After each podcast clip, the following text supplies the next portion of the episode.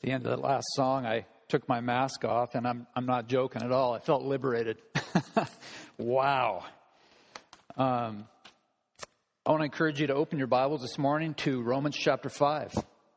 So we continue our study through this great book. I think this is message number 40, and uh, we have a lot of ground um, left to cover, and I'm excited to continue through this study together. I want to give you a, a, an assignment this morning, and uh, it's, it's an easy assignment. Some of you may received a copy of notes, and this is my error and my error alone. I think you may have received a wrong title. The title of the message this morning is The Counterintuitive Christian Life. One of the great weaknesses of, of working ahead with sermon preparation is sometimes my mind gets a little uh, out of sync. So the title is The Counterintuitive Christian Life. Will you stand with me for the reading of God's Word? We'll be reading in Romans chapter 5, beginning in verse 3. This is God's Word. Not only that, but we rejoice in our sufferings, knowing that suffering produces endurance, and endurance produces character and character produces hope. And hope does not put us to shame because God's love has been poured into our hearts through the Holy Spirit who has been given to us. May God bless the reading of His Word. We pray with me. Father, it never ceases to amaze me the, the profundity, the beauty, the depth of your Word and how it hits us right where we live. Here we are, uh, continuing to walk through this uh, pandemic, through dark days in our community and our country and all around the globe. Lord, I ask that you would uh, brighten us, that you would lift our spirits, that you would cause us to turn our attention to the cross work of your Son, that our perspective this morning would be renewed that you would embolden us, that you would help us to remember that we are the possessors of divine hope, uh, that the, the story has been completed in your eyes, God. You have won, and we have won. May you grant us fresh perspective as we are reminded that the Lord Jesus Christ will indeed make all things new. And so, would you refresh us and restore us and help us and encourage us today as we uh, continue through the study the book of Romans. In Jesus' name I pray. Amen. Well, by this point in our study, especially in Romans chapter 5, there should be three words that should be very, very familiar to you. They're uh, posted on the screen there. They are the words peace and privilege and priority. These are words that we have focused a lot of time and attention on over the last three weeks. And that is the progression of thought that we have seen beginning in Romans chapter 5, verse 1. In verse 1, we learn that we are granted, if you recall, we are granted peace with God because we have been justified by faith alone. In verse 2, we learn about our privileged status with God because we have uh, been granted this peace before Him. That is to say, we have learned about this privileged status and how we've been granted access to the living God. And I want to continue to put that before you the amazing benefit that you and I, as God's people, actually have access to God. As the book of Hebrews says, we receive grace and mercy and help in time of need. I think you would agree with me. Those are all things that we are in desperate need of during these times. Also in verse 2, Paul spells out his priority, and it's also our priority as justified followers of the Lord Jesus Christ. Our priority, Paul's priority, is to rejoice in the hope of the glory of God. And now, in the verses before us today, in verses 3 to 5, we learn that Paul's not done with his argument. There is more to rejoice in. If you look at verse 3, and I like to look for words that are clues in the biblical text. The first clue we see here are, are the, the three words, not only that. Those words provide us a clue that that point us to yet another thing that Paul is rejoicing in and that he is calling you and I as the people of God to rejoice in. And quite frankly, the object of our rejoicing comes as somewhat of a surprise, and we'll see that. In verse 2, Paul speaks of boasting in the hope of the glory of God. However, in verse 3, his focus of his rejoicing or his boasting is focused in now on sufferings. Now, it's safe to say that when Paul refers to boasting or rejoicing, those words are, are essentially synonymous based on the Greek. Eh, it's safe to assume that to rejoice in the hope of the glory of God, that's a concept that should bring a smile to your face. Rejoicing in the hope of the glory of God is something that should come quite naturally to you and I as the people of God. But the call to rejoice in our sufferings is another matter altogether, and I believe that it merits our special attention. Why? The very idea of rejoicing in our sufferings just does not seem natural. You might even say that the idea of rejoicing in your sufferings doesn't seem right. The idea of rejoicing in our sufferings seems counterintuitive. And so, my hope today as we walk through these verses together is that you will be able to honestly analyze and evaluate your sufferings. As I, as I look out on the sea of masked faces, I hope I don't have to say that much longer. As I look out on the sea of masked faces, as some of you maybe are even hiding some of your suffering, my, my hope and my prayer is that you would be able to, to honestly evaluate where you stand right now when it comes to your suffering. Whether your sufferings are physical or spiritual or emotional or economic or any combination of those kinds of suffering, I pray that this passage would come as a relief to you, that this passage would come as a comfort to you. I pray that, that this passage would give you, as I prayed, much needed perspective during these dark days. Um, my friend Steve Nim said it the best. He said, the, the faces that we saw in the Republic of Belarus, now I see those faces in our culture. And when he said that, it was like it, a, a light bulb went on for me because that's exactly what we're seeing. We are in a culture right now not only here in our town, but in our state and in our country and all around the world, where many people are simply without hope and many people are walking around fearful. And so I pray that this passage would give you much needed perspective as you continue your journey, as we continue our journey to the celestial city. As you know, I'm an unashamed fan of Pilgrim's Progress. I just received a, a complimentary copy of a, a, a, revised version of Pilgrim's Progress with a bunch of really cool pictures in it and just reminded me how much I love that book. Charles Haddon Spurgeon read Pilgrim's Progress and his brief time on earth over a hundred times. It was that important to him. But one of the major themes that we find in Bunyan's Pilgrim's Progress is the suffering that the main character, Christian, experiences throughout his life as a follower of the Lord Jesus Christ. We will see that theme of suffering emerging in our passage today. Now, a brief word about this idea of counterintuitive. I remember I might have been an adult actually the first time I heard and began to consider that word. I had no idea what it meant. I think it's a word that uh, is, is worthy of a definition. It simply means this it means contrary to intuition or to common sense expectation. When we say that something is counterintuitive, it just doesn't seem to make sense.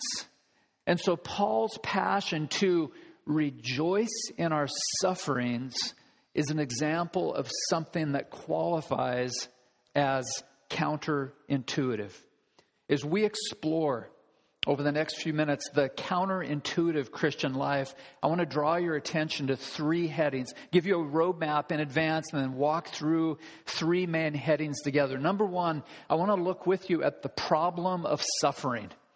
And then I want to look with you at the perspective and how to gain perspective in the midst of suffering. And then finally, we'll close our time together by looking at the purpose of suffering.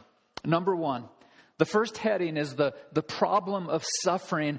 And I just want to review some nuts and bolts here to help you understand exactly what it is that Paul is referring to in Romans chapter 5, verse 3. If you would look for a moment at that verse, he says, Not only that, but we rejoice in our sufferings.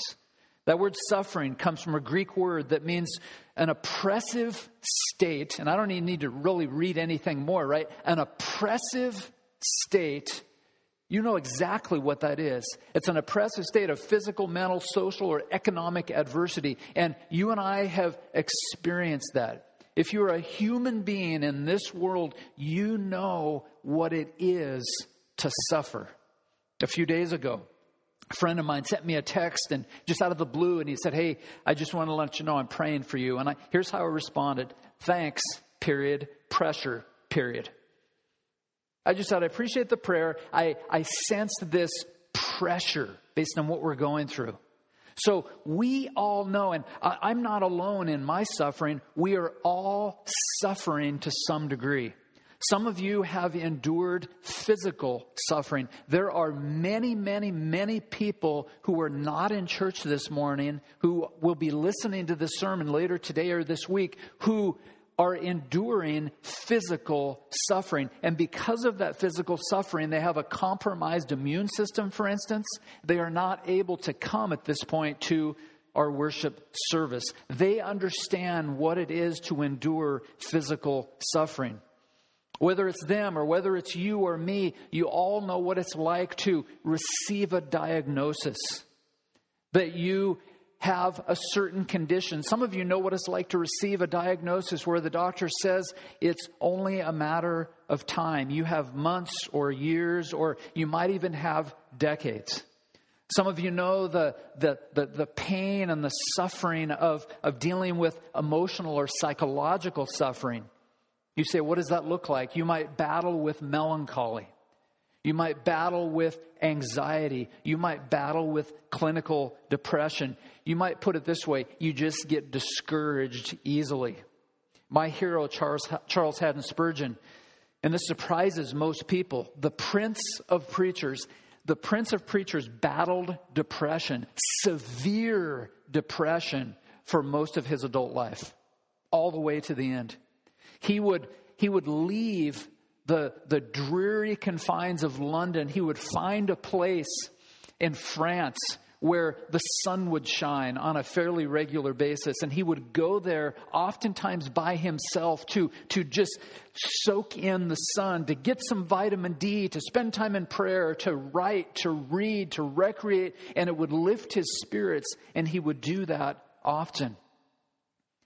Spiritual, he made this, this lament spiritual sorrows are the worst of mental miseries. And I don't know about you, but that encourages me to hear the Prince of Preachers say that. That I'm not the only one, you're not the only one who struggles with melancholy. I promise I won't make you raise your hand, but if I asked you to be totally transparent, how many of you wake up and just say, I just don't think I can do it today? I would venture to guess that many of us would say, Some days I just don't think I can put my best foot forward. In the book that surveys the spiritual depression that Spurgeon endured, it's an amazing book, by the way. Uh, the title of that book is Spurgeon's Sorrows. I was so struck with this book, I bought five or six copies and just gave them out like candy after I read this book. Um, but the author of this book that surveys the spiritual depression that Spurgeon endured says this quote, depression, despair, and doubt join together to create spiritual miseries in our lives, end quote. Sometimes emotional suffering comes at the hands of another person as they abuse you or hurt you or manipulate you. or there's financial or economic suffering. This is a suffering that affects most people.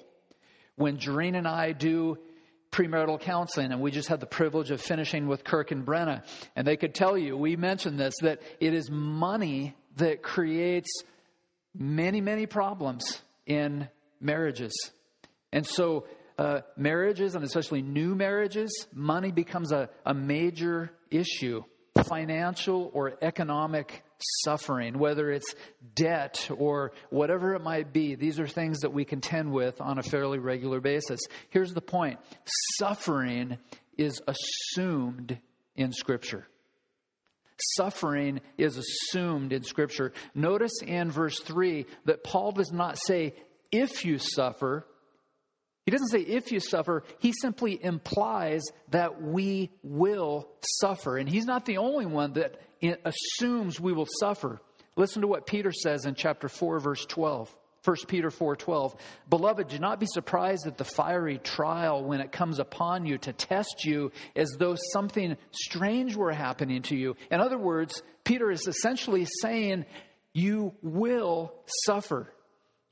Peter also says in chapter 5, verse 9, resist him, resist the devil, firm in your faith, knowing that the same kinds of suffering are being experienced by your brothers throughout the world. Let me give you an example, and this is an example that most of you are familiar with. If you're younger, you may not be, but should be. She was a 17 year old.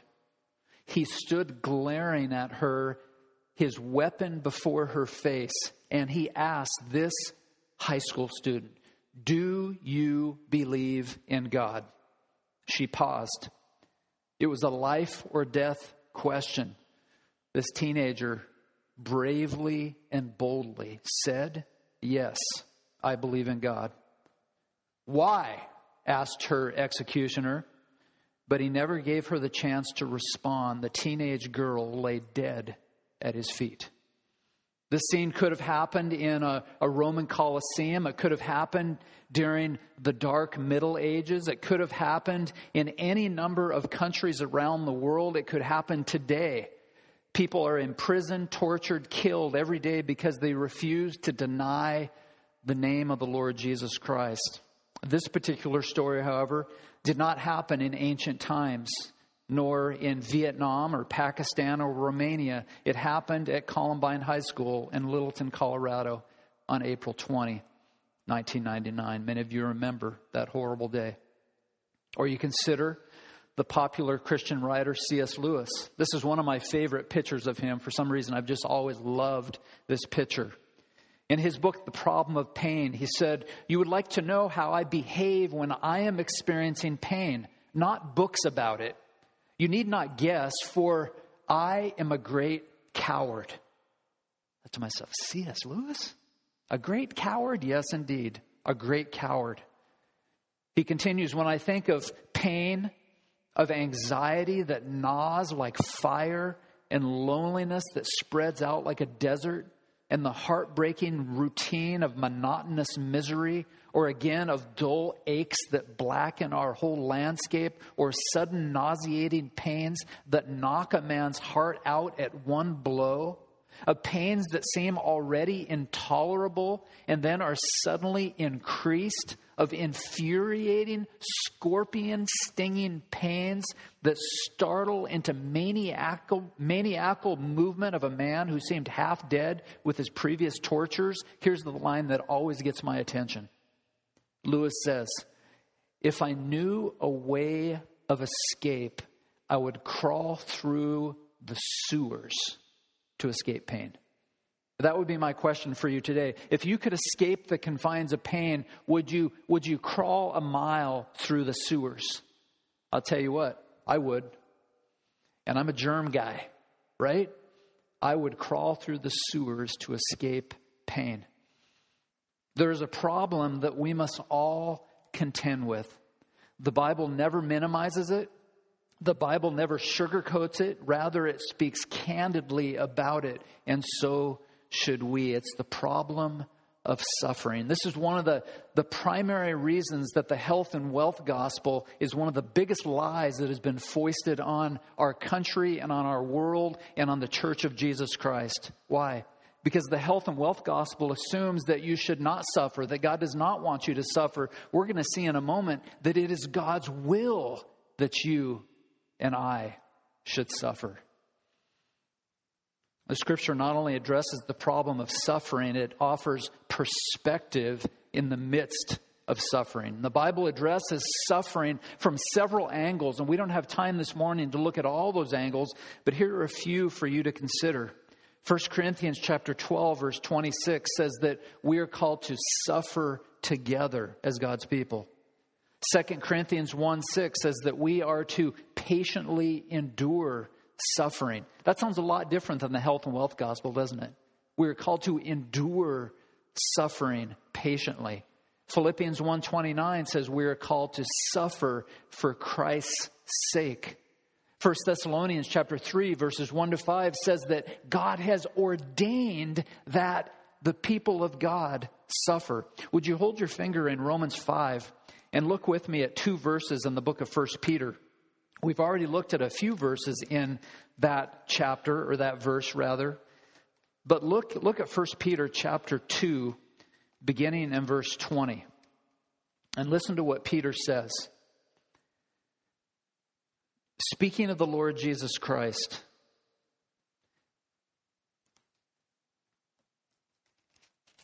I'm in the wrong chapter. 1 Peter chapter 2, verse 20. What credits it if when you sin you were beaten for you endure? But if when you do good and suffer for when, when you endure, this is gracious thing in the sight of God. For to this you have been called, because Christ also suffered for you leaving you an example so that you might follow in his steps. He committed no sin, neither was deceit found in his mouth. And so, as the Lord Jesus Christ suffered, you and I are called to suffer as well. Move forward in 1 Peter to 1 Peter chapter 4, verse 19. The apostle says, Therefore, let those who suffer, notice he assumes it again, let those who suffer according to God's will entrust their souls to a faithful Creator while doing good. And so, the perspective that Paul offers here in Romans chapter 5, if you go back to verse 3 of Romans 5, is one that is truly biblical. I, I like to refer to this as a biblical mindset. Now, it's one thing to acknowledge suffering as Paul freely does, or as, as Peter freely does. But Paul takes it a step further if you look again at verse 3. He says that we not only acknowledge it, he says we rejoice in our sufferings. This is a, a biblical mindset. As I've already indicated, the word rejoice in verse 2 is a word that may, may also be translated as boast and the construction of the verb indicates that this rejoicing or this boasting is ongoing activity. It's not a one time boast, it's not a one time rejoice. It's something that we do as a matter of habit in our Christian journeys. And so let me kind of put all this together for you. For those of us who are justified, that is to say, if you are a Christian, if you are a follower of Jesus, you have right standing with God. You have peace with God, verse 1. You have privilege before God, which leads to our priority that is to rejoice in hope of the glory of God and to rejoice in your sufferings. Now, you will find that embracing a biblical mindset is going to require a, a, shift in your thinking. Some of you are familiar with the, with the with the word paradigm shift. It's a word that I, I, I, hear a lot of, of heat about that word. Oh, paradigm shift. I'm sick of hearing about that word, right? It became a very popular word when Stephen Covey penned his book, The Seven Habits of Highly Effective People, I believe in the late 80s or early 90s. And he introduces that word, and the word kind of exploded the, the paradigm shift. Let me give you an example of what it looks like to, to engage in a paradigm shift.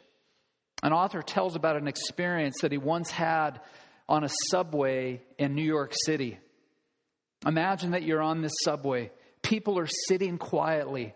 Some are reading newspapers. Some are lost in thought. Other people have their eyes closed. They're trying to catch a nap. And then suddenly, a man and his children enter the subway car.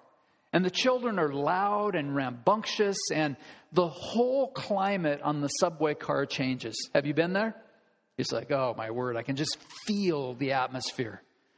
The man sat down next to me, closed his eyes, apparently oblivious to the situation. The children were yelling back and forth at each other, throwing things, even grabbing people's papers. It was very disturbing. And yet the man sitting next to me did nothing with his children. It was difficult not to feel irritated. I could not believe that he could be so insensitive as to let his children run wild like that and do absolutely nothing about it, taking no responsibility at all.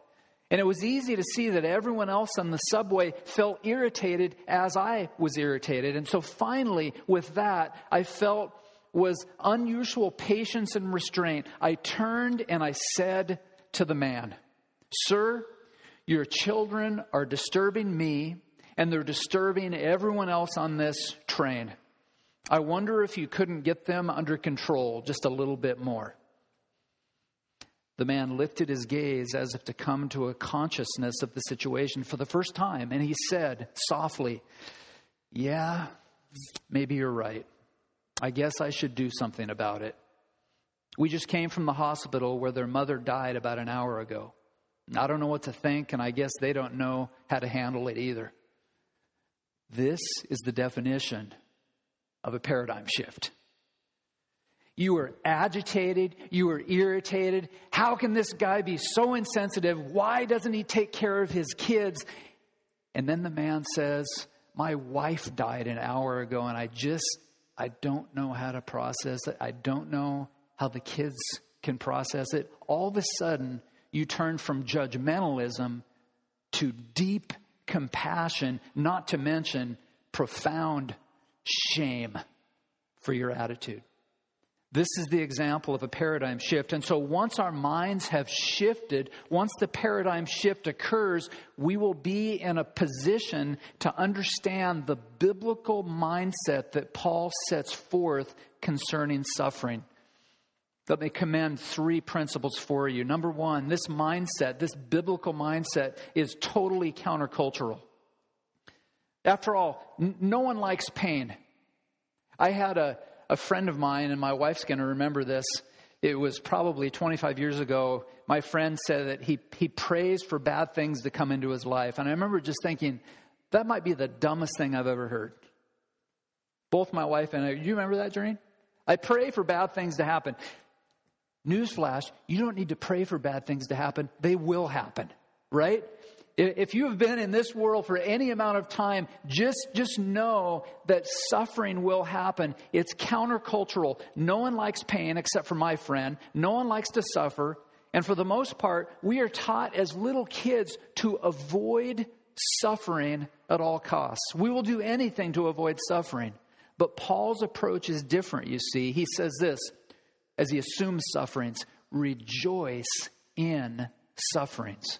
And so, this mindset, you see, goes against the, the conventional wisdom of the day. This mindset is countercultural. Number two, as the sermon title indicates, this mindset is also counterintuitive. Suffering just doesn't feel normal. And it probably shouldn't feel normal because it's not God's original design. The original design of God, as you're well aware of, is that, that Adam and Eve, that, that mankind would dwell in communion with God with unhindered fellowship. And when Adam sinned, all of that changed.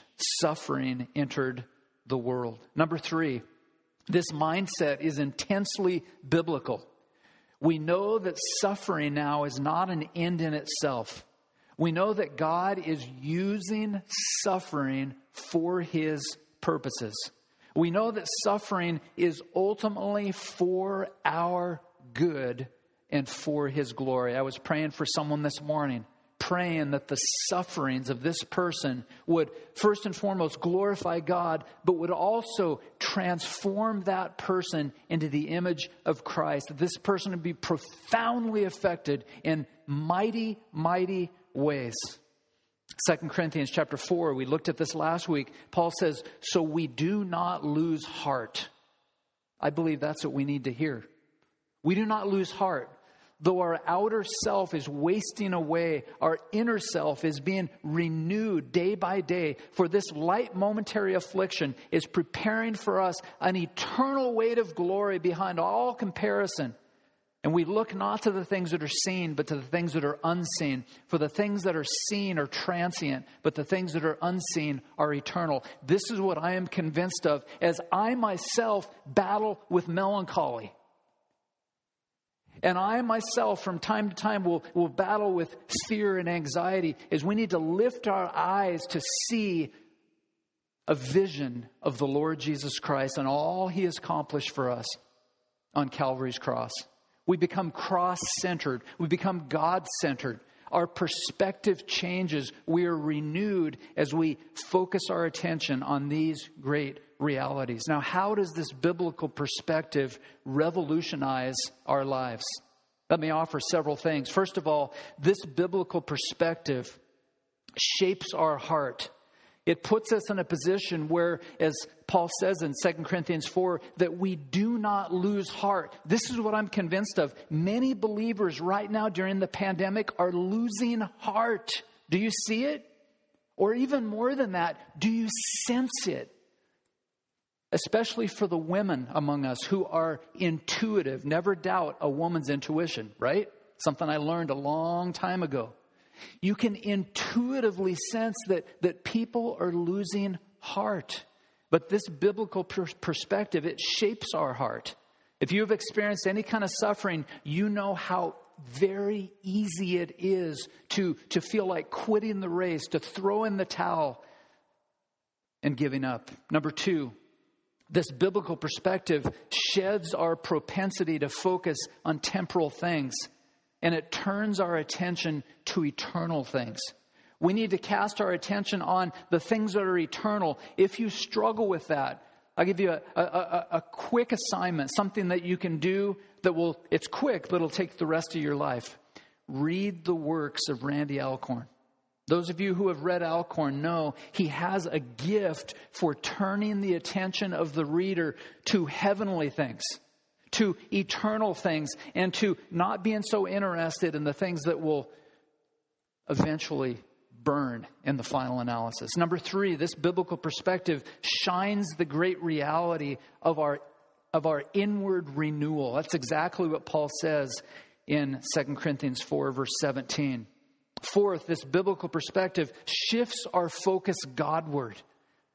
Again, it casts our attention on what God is doing, not the problem of the pandemic, not the problem of the liberal politicians. And I very rarely address politics in, in messages like this, but my suspicion is, based on what I know about y'all, you all are sick of it. I'm sick of it too.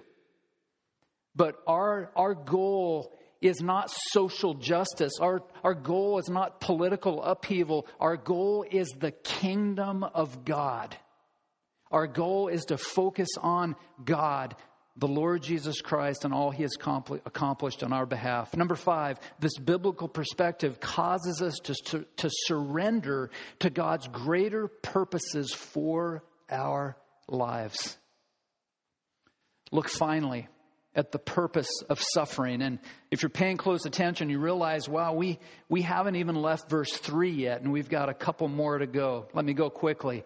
There's a threefold purpose here to suffering. But before we look at the threefold purpose of suffering, I want you to do something with a pen or a pencil, or even with just looking with your eyes look at the word that surfaces three times. In fact, if you have a pen, it would be good to highlight those. It's the word produces. You see it there? produces. Knowing that our sufferings produce endurance, and endurance produces character, and character produces hope. That word produces comes from a Greek word that means, and you're going to love this, to cultivate. It means to cultivate. It means to prepare someone for usefulness. It means to, to, to bring about or to accomplish. And this Greek word translated produces can be used in one of two ways in the, in the scripture. It can be used negatively or it can be used positively. Let me give you an example of each. In 2 Corinthians chapter 7 verse 10, there's a negative example of this word translated produces. Paul says this, for godly grief produces a repentance that leads to salvation without regret, whereas worldly grief, here's the negative worldly grief produces, cultivates, brings about death. It's a negative example. Here's a positive example, and you know it very well James chapter 1. Count it all joy, my brothers, when you meet trials of various kinds, for you know that the testing of your faith. Are you experiencing that right now? I am the testing of your faith produces steadfastness. And so in Romans chapter 5, verses 3 and 4, this word is used in, in eminently positive ways. Let me show you the three ways. Number one, suffering, suffering produces endurance. Suffering cultivates endurance. Suffering brings about endurance. That word endurance can be translated as steadfastness. We saw that in James 1 3. It means the power to withstand hardship or stress. This is something that our Belarusian brothers and sisters have shown us so well. They have been men and women who have been steadfast in their devotion to the Lord Jesus Christ. Well, here suffering produces endurance. I want you to understand that this endurance, this steadfastness, is a command. It's not a suggestion. 1 Timothy 6:11 Paul says, "But as for you, O man of God, flee these things. Pursue righteousness, godliness, faith, love, steadfastness, gentleness." Peter addresses it in 2 Peter 1. He says, For this reason, make every effort to supplement your faith with virtue, and virtue with knowledge, and knowledge with self control, and self control with steadfastness, and steadfastness with godliness. You see, endurance is, is a character quality that every follower of the Lord Jesus Christ should strive after. Hebrews 12:1 I love it so much. Therefore since we are surrounded by so great a cloud of witnesses let us lay aside every weight and sin that clings so closely and let us run how? With endurance the race that is set before us. Moreover endurance is linked to a faith. It is, in, is it's linked to a faith that is vibrant and growing. Revelation 14 12, here's a call for the endurance of the saints who keep the commandments of God and their faith in Jesus Christ. And so, number one, suffering produces endurance. Look at number two. Number two is that endurance, then, as Paul says, produces, cultivates, brings about character. Now, I don't want to trifle with the Word of God, but I want you to notice something that, that might escape your attention if you read this at first glance. Notice that Paul does not say endurance produces a character. Are you with me? He doesn't say endurance produces a character. That would be a bad thing. He says endurance produces character. That's a word that means to be dependable or reliable. It means a, a man or a woman of proven character. Let me spell it out plainly. Here's what God is looking for. In the Old Testament, God speaks of looking to and fro. He's looking to and fro for people who are wholly committed to Him. God is looking for men and women of character. God is looking for boys and girls and teenagers of character. He's looking for people who mean what they say and say what they mean. He's looking for people who are men and women of integrity, who actually carry out what they believe. He opposes the hypocrite, he opposes the proud, but his face is set toward the person who is humble and contrite in spirit and, tremble at his, and trembles at his word. Isaiah 66 2. Now, the character that God is looking for is a very specific character. You might go into the public school system and you might even run into a, a, principal or an administrator or a teacher or a superintendent who says, We want to develop young men and women of character. That sounds like a good thing. And it probably is a good thing. But in the Christian life, what God is looking for is not mere character. He's not looking for good people. Rather, He's looking for godly people. He's looking for godly people. I want to commend a book to you. This is a book by my favorite Puritan. I say he's my favorite Puritan. Jonathan Edwards is my favorite Puritan. That goes without saying. Thomas Watson writes a book called The Godly Man's Picture.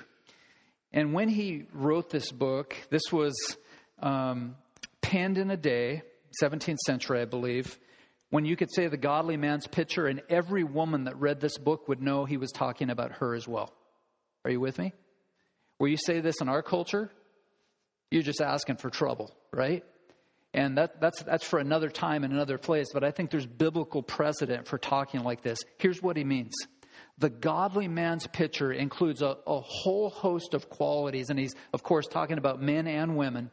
This includes a, a man of knowledge, a man moved by love, a, a, a, man who acts like God, a man who is careful about his worship of God, a man who serves God, not men, a man who prizes Christ above all, a man who weeps a man who loves the Word of God, a man who has the Spirit of God residing in him. We'll see that in verse 5. A man who, who is a man of humility, a man of prayer, a man of sincerity, a heavenly man, a patient man, a thankful man, a man who loves the saints, a man who does not indulge himself in any sin, a man who does spiritual things in a spiritual manner, a man who is thoroughly trained in religion a man who strives to be an instrument in making other people godly, a man who, who walks with God. And these character qualities go on and on and on. And in a crowd like this, it would be easy to, to say that many of you would say, that's overwhelming. These, these are overwhelming qualities. You might even be tempted to throw in the towel. So listen carefully knowing that God has an expectation of godliness for every boy and girl and man and woman. You need to understand this. You need to understand that the only way you'll ever be godly is through the power of the gospel.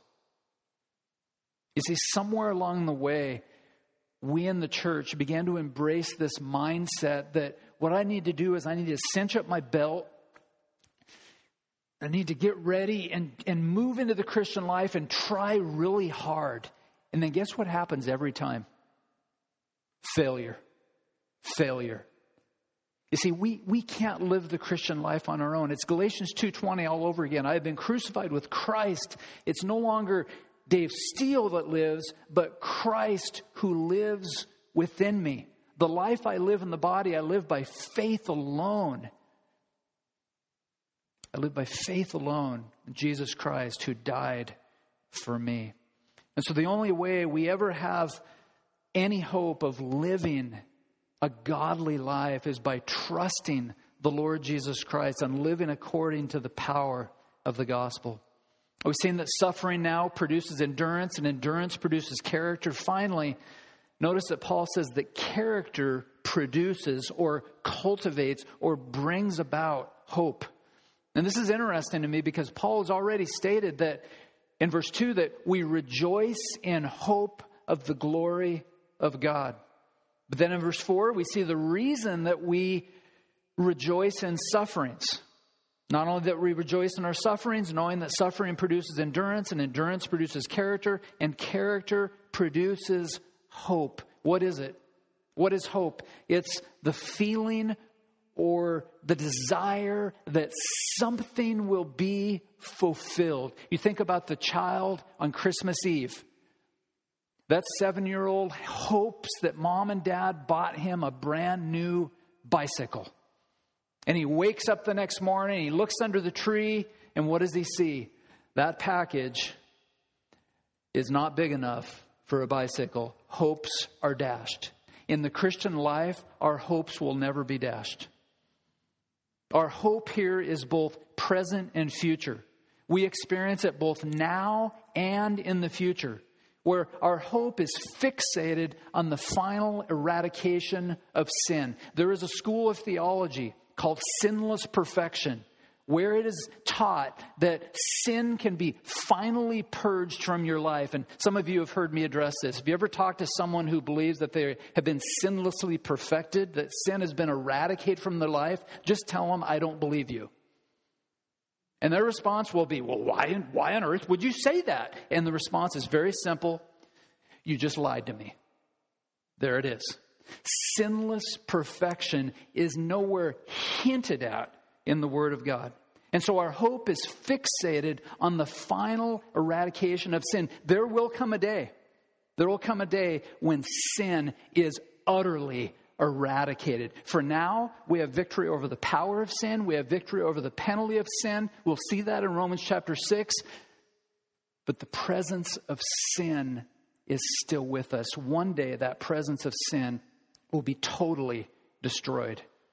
And so our hope is fixated on our heavenly home. Our, our hope is fixated on the celestial city. Our hope is fixated upon the living God. Now, I want you to kind of focus your attention on these, these three purposes. And I want to make a few observations as we close. First, I want you to see that, that each of the three purposes is a absolutely critical component that God uses to transform us into the image of Christ. That is to say, you eliminate one, you short circuit the whole process. Number two, each purpose then is cumulative.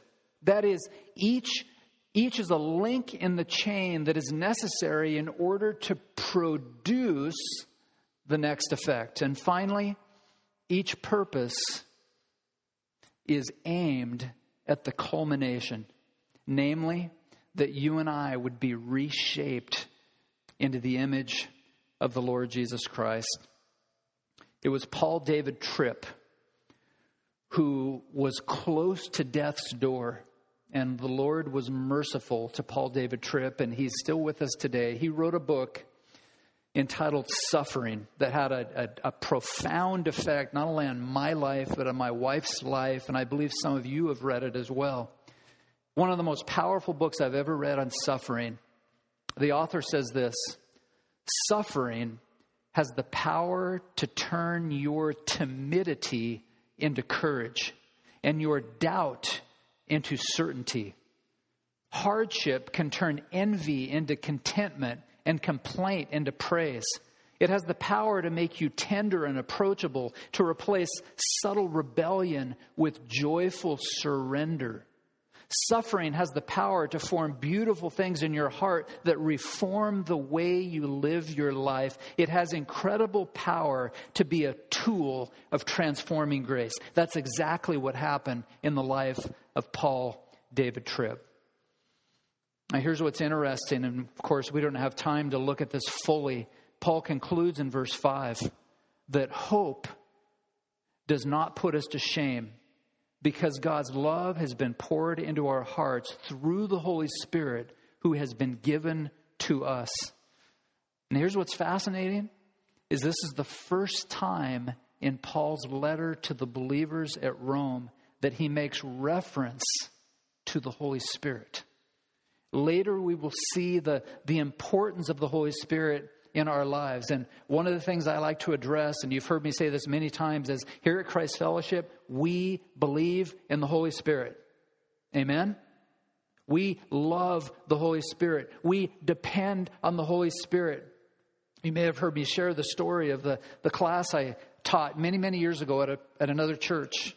There was a class on the Holy Spirit, and the guy knocked on my door. I'd never seen him before, and he said, I have a question for you. What's going on here? Found out later he carries guns.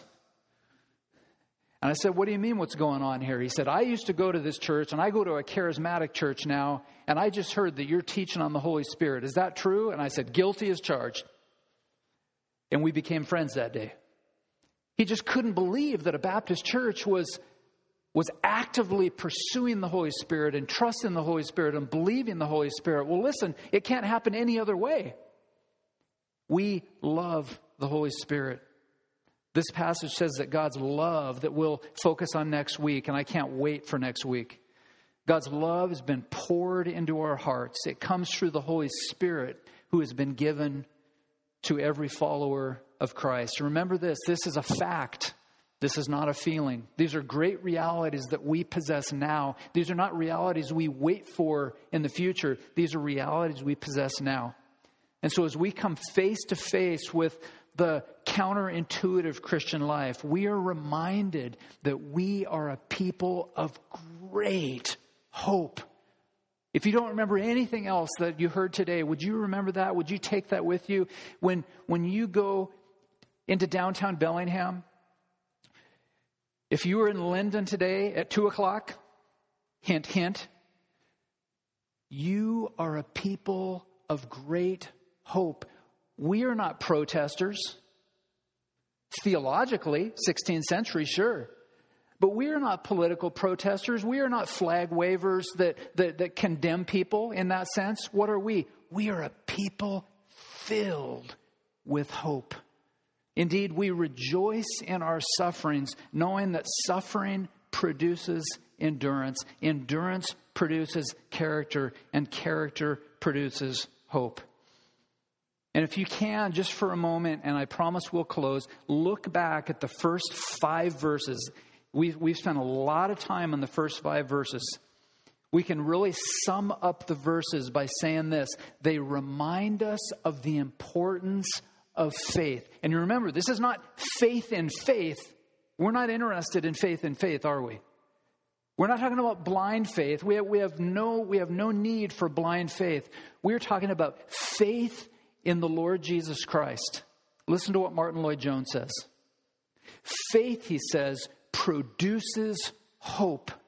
And the more clearly and consciously we have that hope, the more we shall see the love of God to us.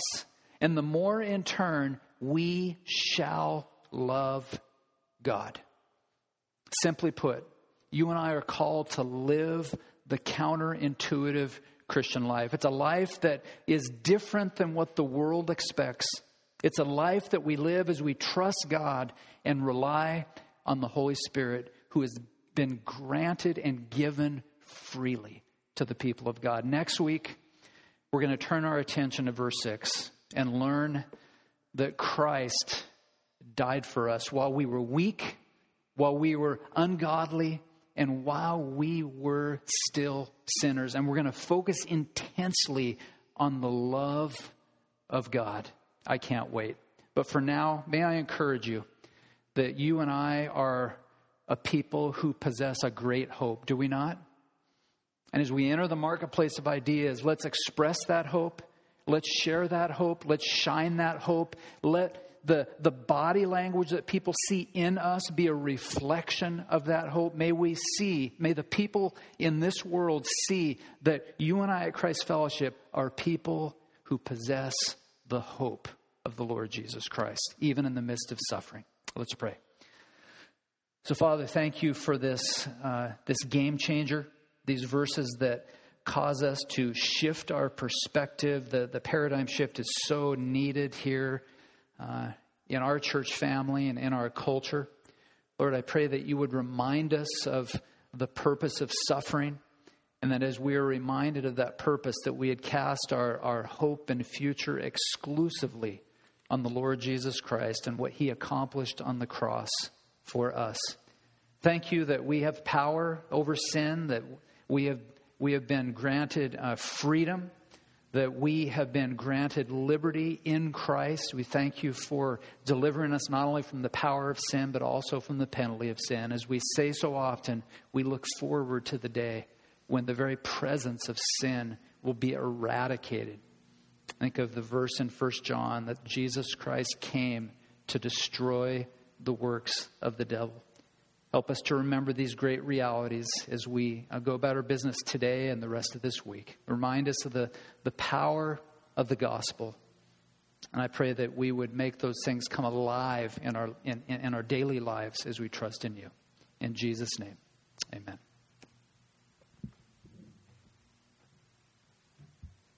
Let's stand as we close.